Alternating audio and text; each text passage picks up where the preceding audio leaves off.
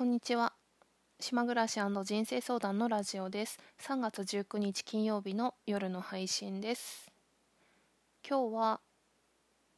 波長が合う人の特徴について話をしたいと思います。とは言ってもこれは私の発見ではなくて何週間か前にツイッターのタイムラインに出てきてすごく腑に落ちてそうだよねやっぱりってまあ自分ももともとそういう気持ちがあったんだけどはっきりとこう目にしたから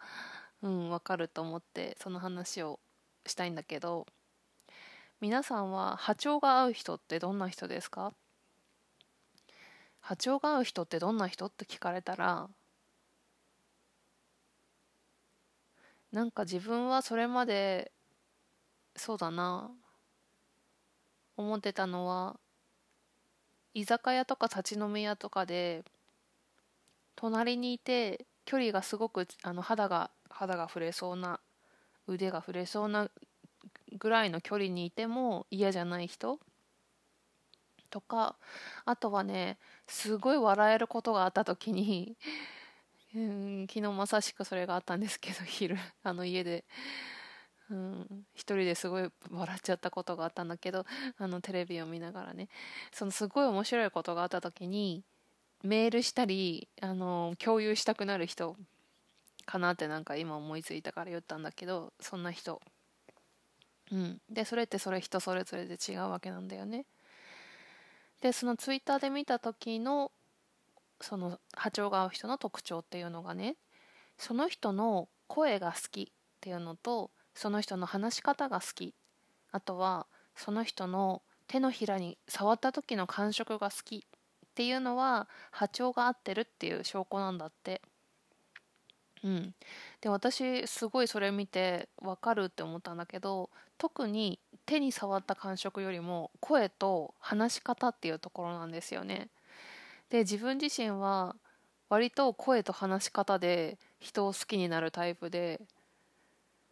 だから写真を見ての一目惚れっていうのはありえないんですけどまあ、例えばマッチングアプリとかで写真を見て文章を読んでっていうところから始まる恋愛っていうのはないけれどもあの一目会って声を交わし,、ん、と交わしたり言葉を交わしたりあとはこのラジオですよねポッドキャストとかスタンド FM とかで、まあ、誰かのラジオを聞いてその人の声とか話し方を聞いてるっていいなって思う人って好きだと思うんですよね。うん。だから実際にその初対面の人でも声と話し方話してること話してることっていうか話し方なんだよね話し方を聞いてで、えー、といいなって思ったらその日のうちに好きになるしだから友達から徐々にとかありえないっていうかねそういうふうに声と話し方っていうのが割と自分の中ですごい重要なポイントで。それって女友達もそうなんですよね。だからこの私もこの音声配信を始めてからいろいろな人のラジオを聞くようになったけど私は正直許容範囲が狭くて聞けない人がほとんどなんですよ。なんかそちょっと声がうんとなんていうのかなずっと聞いてられないとかあの話し方がの話し癖とかね言葉の使い方の癖とかうん。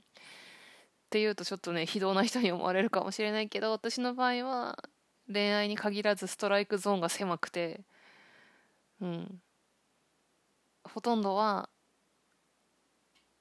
そうだよね。プロの話ってじゃないで プロの話だと割とあの入ってくる場合もあるけどそうなんだよね。狭いんですよ。うん。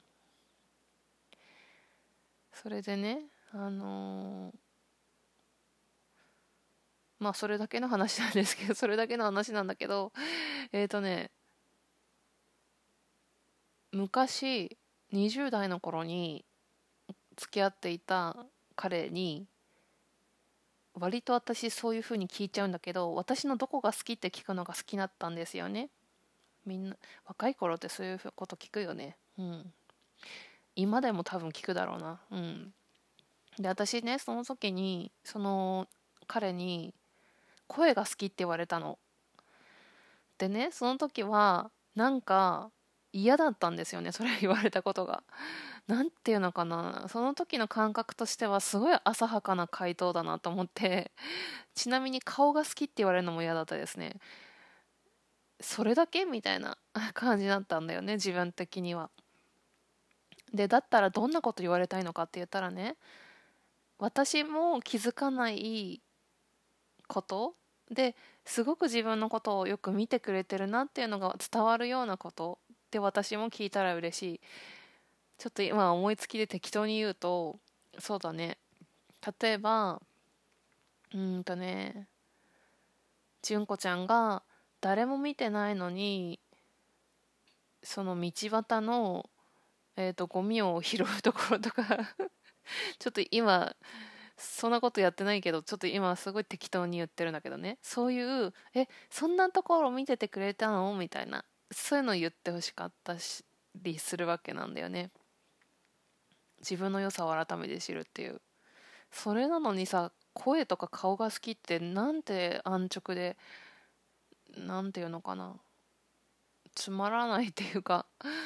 それって私じゃないじゃんみたいな風に思ってたような気がするんだよね。でもそのツイッターのその声とか話し方が好きな人が波長が合ってるっていうのを見たらあそういえばそんなこと昔言われたなって思って。んであなるほど。それって結構奥が深いなって思ったんだよ。だからその声とか話し方が好きっていうのって本当に波長が合ってるっていう理由になるじゃないですか。だから私は、まあ、一時期婚活してた時は人をこう条件で見たりどんな仕事してるのかどんな役職についてるのか年収どのぐらいかとか うん。なんかステータスみたいなところを見てた時代が一瞬だけ本当に一瞬ありましたけどでもそんなのすぐやめてその後に自分で悟ったのはやっぱしその人と一緒にいる時の自分が好きっていう人が一番恋愛においてはいいなって思ってて科学的に言うと一緒にいて自律神経が安定する人っていうふうに言ってるんですけどそれっていうのは声が好きとか話し方が好きっていう波長が合う人。そういう人がパートナーとしてきっと最適なんだろうななんて改めて思いました。あとちょっと思い出したからこの話するけどあの作家の村上春樹がなんかのねあの本の中で言ってて私もそれ聞いてうんいいなって思ってさすがと思ったんだけど結婚相手にふさわしい人ってどんな人ですかっていう質問があったんですよね。まあ、それはもちろん人それぞれ違うんですけどでそれに対しての村上春樹の回答がちょっとうろ覚えなので正確ではないんですけど部屋に入ってきた時にその人が入ってきただけで自分が笑顔になるような人ってそんなようなことを言ってたのね。で私それすごくいいなと思ってそれってまさしく自律神経が安定したり波長が合うっていうことなので本当にもちろん条件とかそういう外側で人を見るんじゃなくて自分との相性が合ってるってそういう人のことですよね。それもいいなって思いました。うん。この話本当にねあっという間に終わっちゃうと思ったんだけどね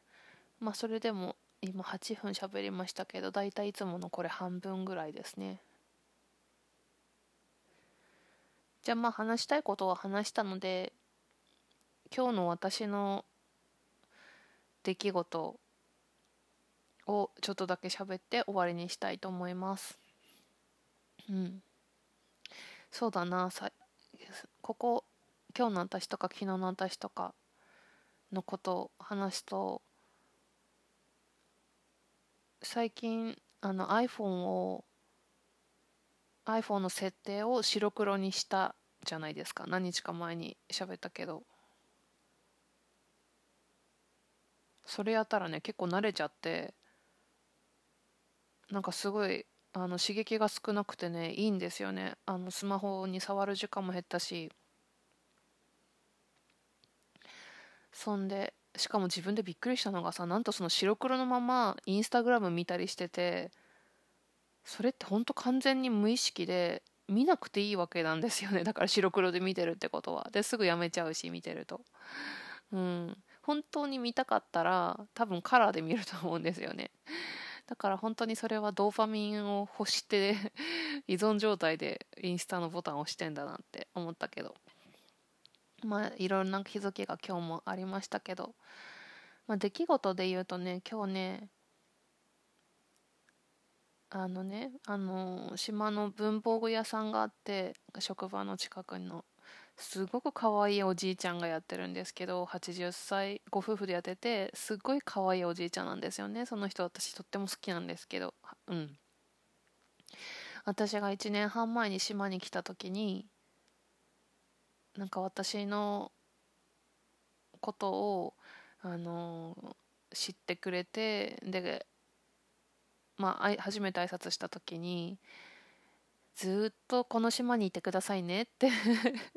言われたのね初対面で。うん。でこの島の人になってくださいねって言われてで別にそれはプレッシャーとかにはならずにすごくありがたいなと思ってそしたら今日ねそのおじいちゃんとまあしょっちゅう顔は合わせる見かける仲なんですけどノート一冊買ったんだけどね。ちょっとまた新しく勉強を始めようと思って。でそしたら改めておじいちゃんがね多分この3月にまた島を出る人がたくさんいるのでその関係でそういう風な気分になっちゃうんだと思うんだけどおじいちゃんが「純子さんはずっと島にいてくださいね」ってまた言われて今日も。そんで突然いなくなったりしないでくださいねって言われたの。で私は、ま、ずっといないと思うから正直。でもそこは言わなかったけどいやもしいなくなる時はちゃんと挨拶しますよって言ったんですよ。言ったんですよ。敬語になっちゃった。言ったのね。そしたらそしたらおじいちゃんが「そんな寂しいさよならは言わないでください」って言ったの。かわいいでしょ？とりあえず4月以降もいますしばらくいますねって言って。じゃあまたねって言って お店を出てきたんだけど。うん。あとはね仕事帰りに島の図書館に行って今日もいっぱい本借りてきたんだけどまあ一番読みたかったのはこの間あの3.11の10年の関係でやってた原発の映画がやってたんですけどそれを見て感銘を受けてその元になってる本を読もうと思って「死の淵を見た男」吉田これ何て読むんですか？まさこれちょっと名前間違ったら失礼になっちゃうんだけど吉田正郎正郎さんで合ってますか？と福島第一原発の500日。えーと、福島第一原発の当時の所長さんのとか働いてた方のドキュメンタリーの本ですね。うん、映画が面白かったんでこれを読もうと思って借りました。その時に島の図書館で1年生の男の子よく会う男の子に見かけたんで近くにいたから話しかけたらすごい退屈って言われてお父さん待ってたんだけどその子は。でじゃあ何かして遊ぼうかって言って短い10分ぐらい遊んだ一緒に最初かくれんぼしててでその後に私があのタコタコやろうって言ったのね。タコタコって分かりますよね。あの指をギュッとして これまた説明できないんですけど向かい合ってタコタコ1とかタコタコ2って言って親指を上げるやつね。でそれをその子が知らなかったから説明をしようと思ったんだけど本当に子供に説明をするのってしかもこんな何て言うの？人に説明したことないじゃないですかこれって。全然うまくできなくて。親指は私たちみんな 2人で親指何本あるあるって言ってこれはだから1って言ってもいいし2って言ってもいいし3って言ってもいいし4って言ってもいいんだけどそれを親指を何本あげるか予想しながら想像して言うのねとかって言って私の説明が下手であのその子の顔がどんどんもうつまらない顔になっちゃってやめようってなって 伝わらないまま終わっちゃったんだけどなかなかこのタコタコの遊びを説明するっていうのがねすごく難しいなって思いました。だから私子育てしてないんだけど世のお母さんたちはこういう言葉にならない説明できないことをいっぱいきっと子供はいっぱい質問してくるだろうからこれに答えるっていうのはなかなか右脳を使うなと思った。うん。なんか左脳では説明しきれないっていう 感じでしたね。これ実際やってみせるのが一番いいと思ったんだけどね。うん。はい。じゃあそんな話をしてたらもうあっという間に今ね15分になりましたのでいつもの時間となりましたのでこの辺で終わりにしたいと思います。では今日も聞いてくださいましてどうもありがとうございました。良い週末をお過ごしください。